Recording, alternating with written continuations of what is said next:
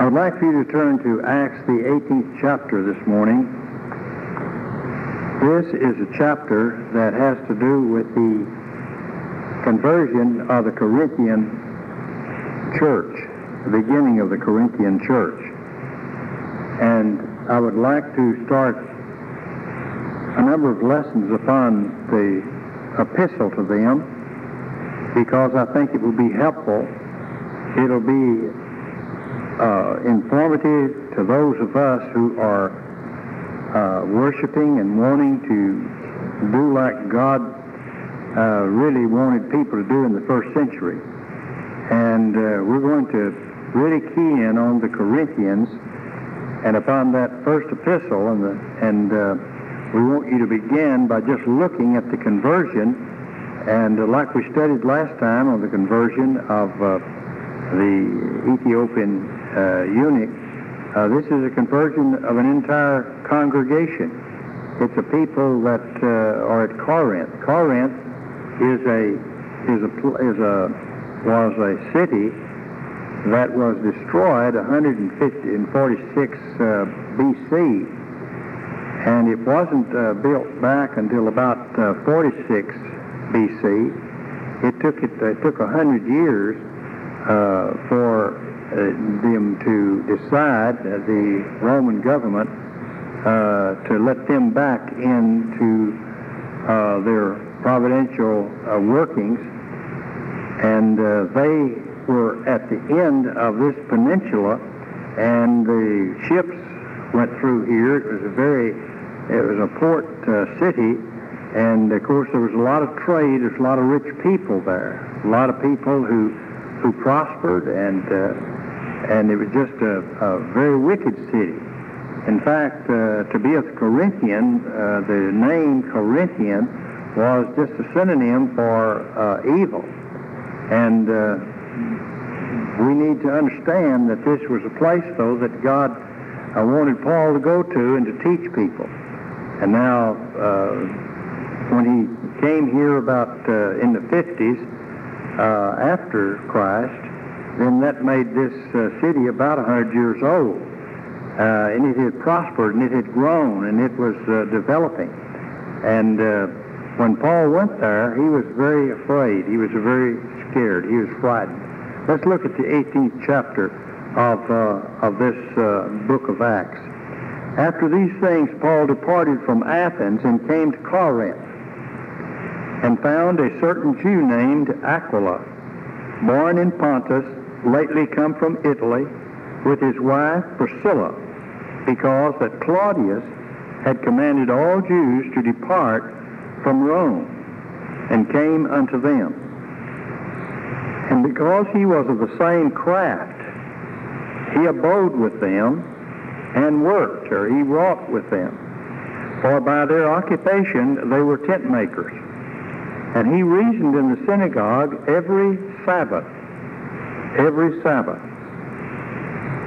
and persuaded the Jews and the Greeks. Now, if you think about it, Paul had been, this is his second journey, and he'd been preaching now for a year and a half or 2 years. And he comes to this place, he's still doing the same thing he's done in his first journey. Everywhere he went to the synagogue first, if they had a synagogue. And he had that in common with them, knowing the Old Testament and knowing about God, Jehovah God. And he would teach them, and he was teaching that Jesus was the Messiah, the one promised in the Old Testament. And that fourth verse said, and he reasoned in the synagogue every Sabbath. And that tells a lot. He was working, and he was working among them, and he didn't just reason with them, but he encouraged them. He persuaded both of them, the Jews and the Greeks. He had something to tell them. And when Silas and Timotheus were come from Macedonia, Paul was pressed in the Spirit, and testified to the Jews that Jesus was Christ. He was the Messiah. I guess he even got up more courage when they came. But when you see that passage that says he was pressed in the Spirit and he testified to the Jews that Jesus was Christ, he was the Messiah. And when they opposed themselves and blasphemed, he shook his raiment and said unto them, Your blood be upon your heads. I am clean. From henceforth I will go unto the Gentiles. And he departed thence and entered into a certain man's house named Justus, one that worshipped God. Now that one that worships God is a God-fearer. He is a Gentile, but he's the one that has been influenced by the Old Testament and the things that have been taught in the Old Testament. And that worshipped God is a God-fearer. In the original language, he was a God-fearer, and whose house joined hard to the synagogue. And Crispus, the chief ruler of the synagogue, see, he's the ruler of the synagogue. He's the one that carried it on and directed the services and saw that it was well directed, believed on the Lord. He believed on Jehovah, and he believed in the Old Testament scriptures that said Christ was the Messiah, and he did it with all of his house. Now, his house was those who were at the point and where they could understand, because the gospel was to people who could believe. It is to everyone that believes. So they were old enough to understand, but it refers to them as a household. And many of the Corinthians, now this one verse tells a lot, and many of the Corinthians hearing believed and were baptized. Now, what happened here is that he preached the gospel, the death, the burial, and resurrection of Christ. Well, you say, well, how do you know he did that? Well, let's just flip over in 1 Corinthians in your New Testament. You're in Acts, and you go through Romans, and you come to 1 Corinthians, and you come to the 15th chapter. And he's writing to them later, and this is what he says in the 15th chapter and the first verse. Moreover, brethren, I declare unto you the gospel which I preached unto you, which also ye have received. Well, they said they received it. He believed, and many of the Corinthians hearing believed and were baptized. And wherein ye stand, by which also ye are saved. What are you saved by? Well, you're saved by faith. Well, what are you saved by? You're saved by the gospel. What was it that was preached? The gospel. What was it preached for? So that you could believe. So they were saved. If you keep in memory what I preached unto you, unless you have believed in vain.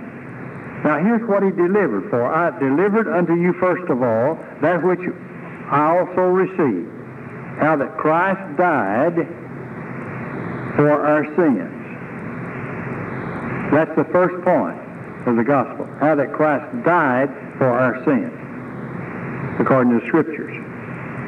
So now you remember when he said he reasoned with them, persuading them that Jesus was the very Christ. It was to Jews, it was out of the Scriptures. The Scriptures of the Old Testament. Didn't have the New Testament at that time. And that's point number one. He taught them that Christ had died for their sins. That's good news. That's the event at the cross that saves people. That's the event at the cross that redeems people. That's the event at the cross that makes it possible for us to be saved by grace. That's the heart of New Testament preaching. Number four, fourth verse is, and that he was buried. Now that makes it difficult for people. If he's an unbeliever, he couldn't believe that he was buried and then he's alive now. But he was buried. But then the third point, he arose. Again, the third day, according to the Scriptures. So he's preaching the Old Testament. The Old Testament said that he would do that. That he would, even Jesus gave his approval to the story of Jonah. And he said, greater than Jonah is here. And his 3 nights in the heart of the earth, he said he'd fulfill that, and he'd rebuild the temple. And he did. Number 5, it says that he was seen of Cephas, then of the 12, and that he was seen of above 500 brethren at once, of whom the greater part remain until this present, but some are fallen asleep. And after that he was seen of James, then of all the apostles, and last of all he was seen of me also, as of one born out of due time. For I am the least of apostles, that I am not meet to be called an apostle, because I persecuted the church of God. But by the grace of God, I am what I am, and His grace was which was bestowed upon me was not in vain, but I labored more abundantly than they all. Yet not I, but the grace of God that was with me. Now, in saying this, I want you to understand that the Corinthian church is a great lesson for us today of how to work together and to bless the very presence of Christ that's among us. And we can grow by taking this congregation. I want you to turn to the first chapter of 1 Corinthians now, and just look at some of the points. And really the point that I want to just leave with you this morning is that it's in the 10th verse. I want you to look at the 10th verse of the first chapter. I beseech you, brethren, by the name of our Lord Jesus Christ, that ye all speak the same thing, and that there be no divisions among you, but that ye be perfectly joined together in the same mind and in the same judgment. Now, why would he say that? Well, Paul left Corinth, and he went back to Jerusalem, and then he went on another third journey. And then he ended up in Ephesus for 2 years and 3 months. And from Ephesus he writes this epistle. He's over there 2 years and 3 months. And what he's done, he has received at least 3 letters, but we know he received this letter, maybe another one, and then another one, telling about some of the difficulties that they had. The difficulties that they had at this church is that one man is living with his father's wife. Another was that they were going into law with one another and suing one another. Another was that they were all mixed up on marriage. And another was that they were getting drunk at the Lord's Supper. And another one was that he had told them to pick up a contribution that he might come by and get it, because he knew it was a rich congregation, and take it to the poor saints, and they were having trouble about that. And another was that they wanted to know if they could support preachers. And he had to take care of that. But you know what he did?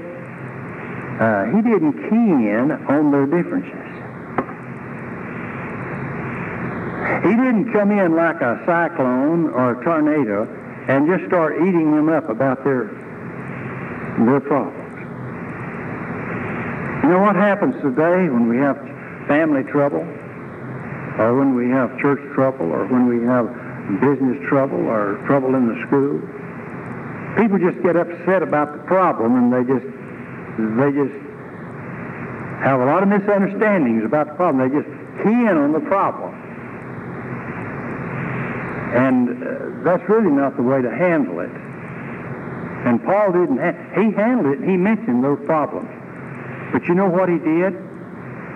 the first verse that really comes in to play is that he begs them. Look at the 10th verse. He says, you know, I beg you, I plead with you, brethren, and he calls them brethren. Oh, you think you can call somebody brethren that's committing fornication and they were homosexuals and all that stuff, and they were in that too. And he calls it the Church of God. Call that. He didn't get tied up in their negative problems. He has it later, but what did he do? He said, brethren, I beg you. By what authority? Jesus Christ. Jesus Christ, in the name of Jesus Christ. He's alive. He's available to every one of us. Everything is inside of him. Everything is going on, and he's in control, and he is the king of all the kings, and he's the Lord of lords. And I'm just pleading with you that you do things and speak the same thing. What's that concentrating on? It's concentrating on harmony rather than on the negatives. And that there be no divisions among you. What does that say? That means you get together. You don't divide. And that you be perfectly joined together in the same mind and in the same judgment. Say, that's difficult, Paul. Yeah, it is. It is. And I want you to understand that he also takes 4 chapters. He takes 4 chapters to prepare them before he ever gets to handling any of the problems. I want you to turn back to the first chapter.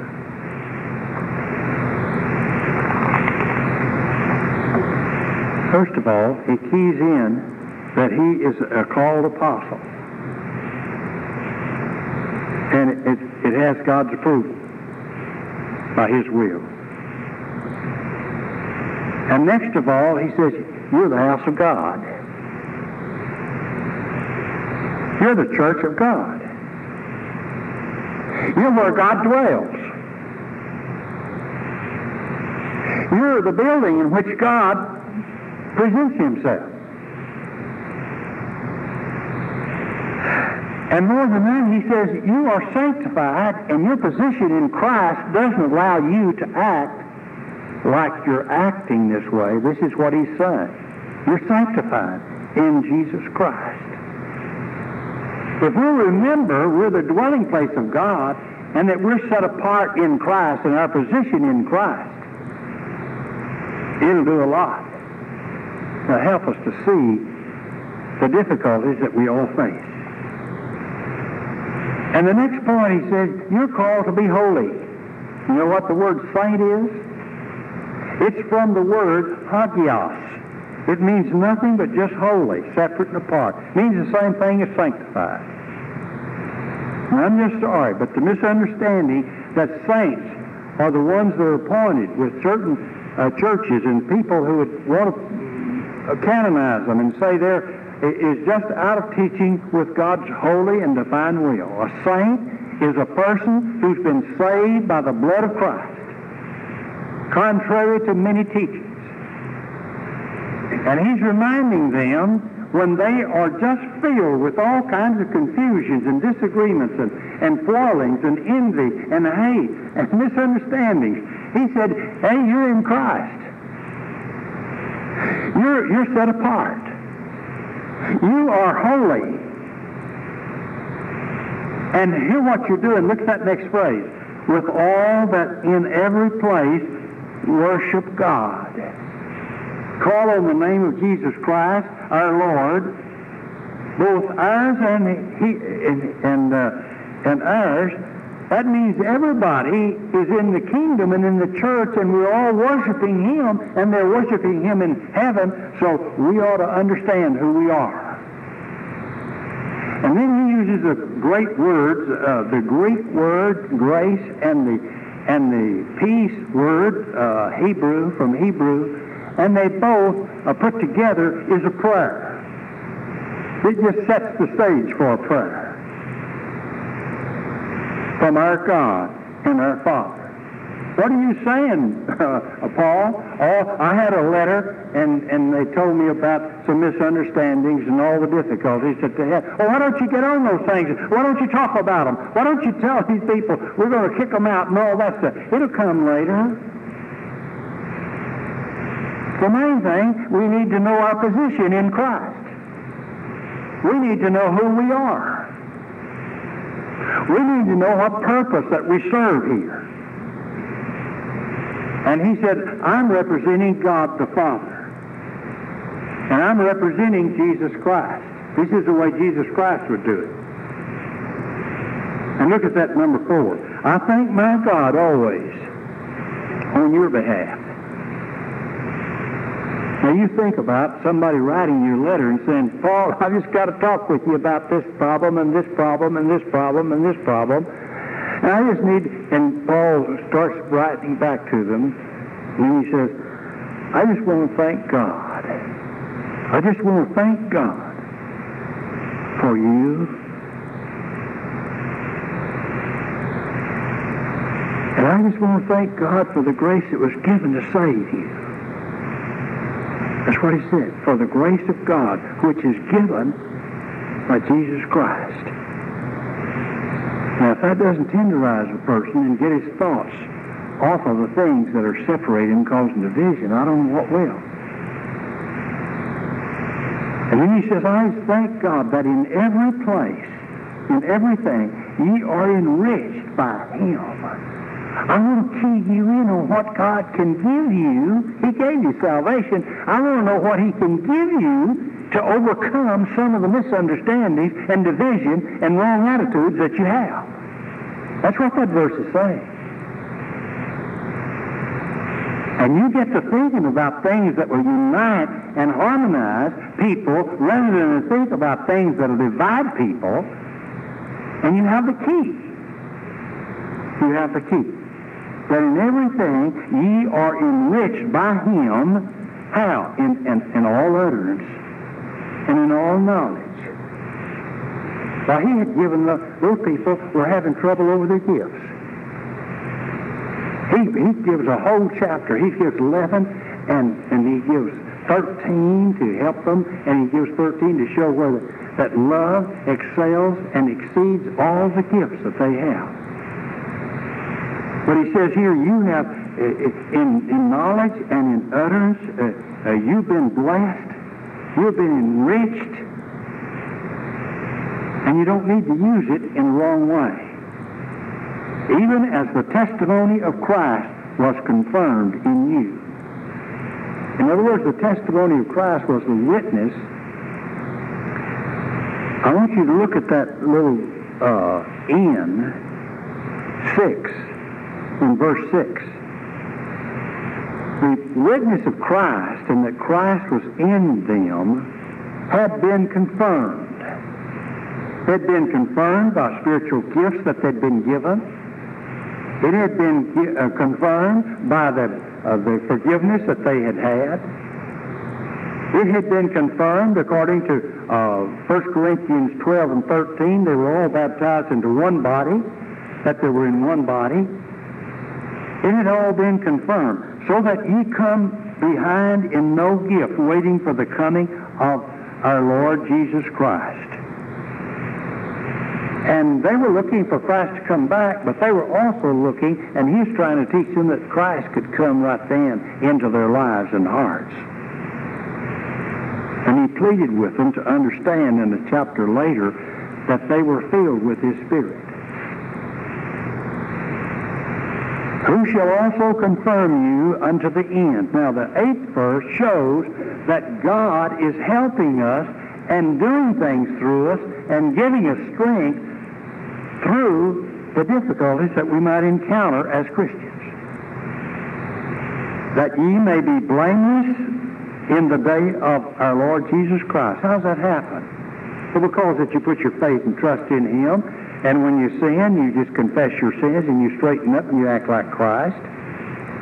You don't go around pouting and, and not speaking to brethren and getting things in your mind that you don't even treat them like their friend or anything. That's unheard of in the body of Christ. No, it isn't either. They had it here. But he's trying to tell them that the first base, the thing that we get into our mind before we settle any differences and have the unity that we have, is that we are based in Christ. Look at number 9. God is faithful, by whom you were called into the fellowship of His Son, Jesus Christ our Lord. Now, he was driving it home. He was preparing them for that 10th verse that said, I want you to be of the same mind. I want there to be no divisions among you.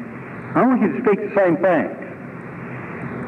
Under what conditions? When you know who you are, you know how important you are. Look at that next verse. Now I beseech you, brethren, by the name of our Lord Jesus Christ, that you all speak the same thing, and that there be no divisions among you, but that ye be perfectly joined together in the same mind and in the same judgment. For it hath been declared among you, unto me, of you, my brethren, by the which are of the house of Chloe, that there are contentions among you. Now, he's going to keep on. He's not going to get into the nitty-gritty. He's going to get into the event at the cross that put everybody together. This I say, that every one of you say that you're Paul, and some say you're Paulus, and some say you're Cephas, and some say you're Christ. I don't know. Is Christ divided? Was Paul crucified for you? Were you baptized in the name of Paul? I thank God that I baptized none of you except Crispus and Gaius, lest by any means somebody should say that I baptized my own name. Now he says, and I baptize also the household of Stephanas. Besides, I know not whether any baptized. For Christ, and here's a verse that could be easily misunderstood, but he said, for Christ sent me not to baptize, and that's an ellipsis in the original language, and it could easily have an only in it. Like he said, you labor not for the meat that perisheth only, but labor for that which endures to eternal life. See, that's the same thing here. He said, he sent me not to baptize. Well, he did baptize, and he baptized somebody, but he didn't do that just only. That wasn't the thing. Baptism, to make somebody follow you, is not the thing.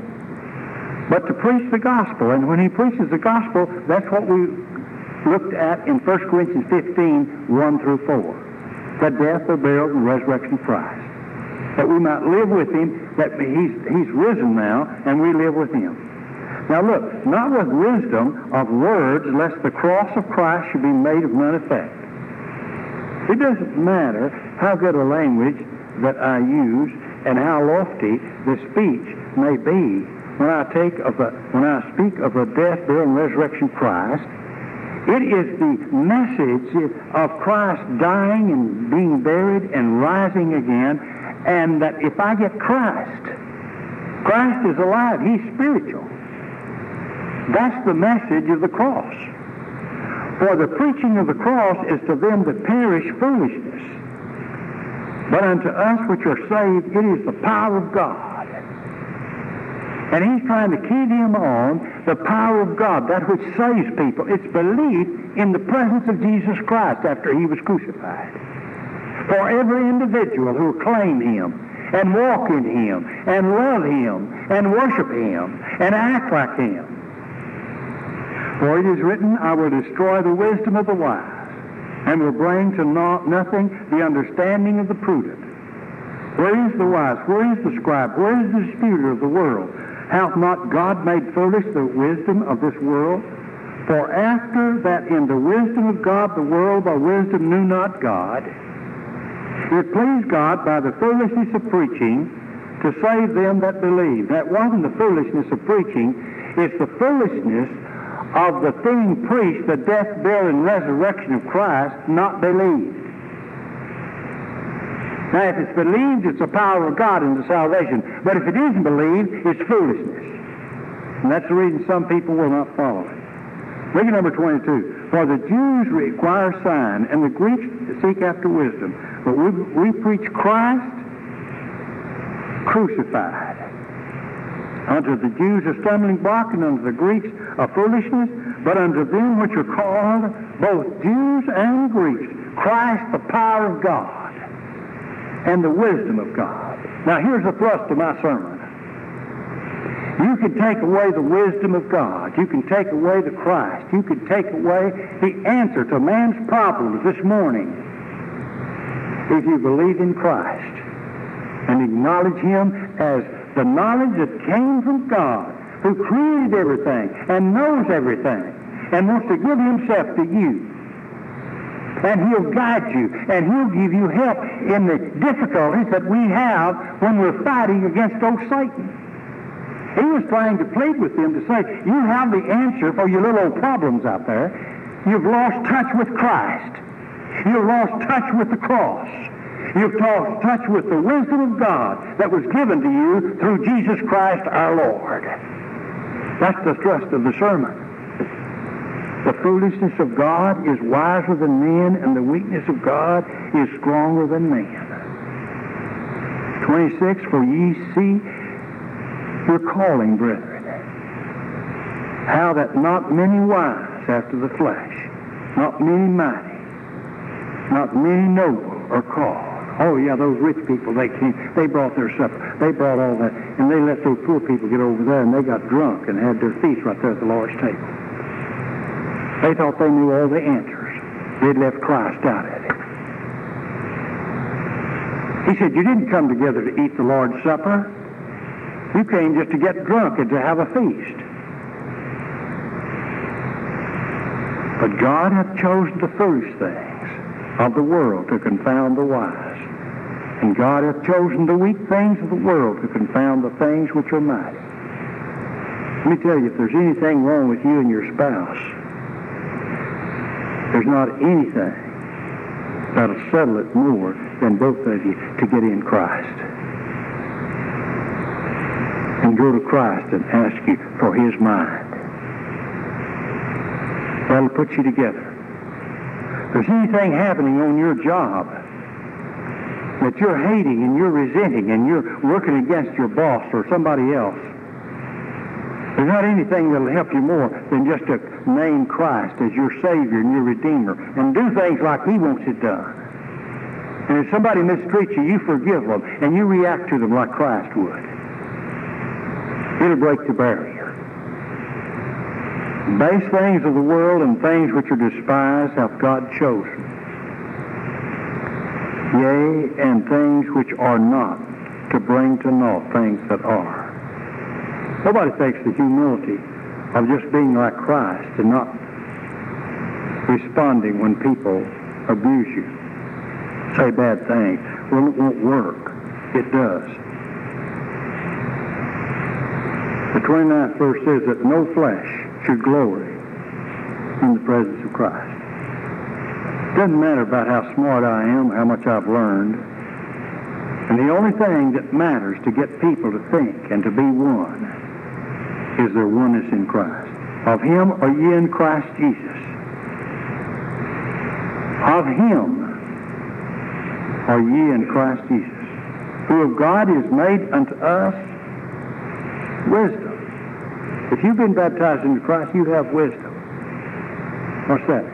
Well, you have the fact that you are a creation of God, doomed to devil's hell for eternity, and that He's allowed you to be released from it. That's the answer. That's the wisdom that's made known. That's the mystery. And as far as righteousness, we're His righteousness. Why? Because we didn't do it. It's because of His blood, what He did at the cross. And we're His righteousness because we're righteous as He was righteous. Because we're in Him. And He is unto us sanctification. Sanctification, that means set apart. And redemption. All those words interlock, but all of them reach perfection in Christ Jesus. And all of that is according as it is written He that glorieth, let him glory in the Lord. Now, there's many things to be said about unity. We could think about Jesus' prayer. We could think about Ephesians 4. We could think about many places that he talks about. We could think about the Galatians 5, where the works of the flesh and the works of the Spirit. But the thing that brings people together is what you do, what you think about, what you do, that eliminates division. And that is to do that which causes oneness. And the way you do that is through the power of God in Christ. He's your Savior. If he isn't, it's because you haven't made a choice to reach out and to take him. He is the Savior of the world. He is the right hand of God. He's asking for you to come to him right now.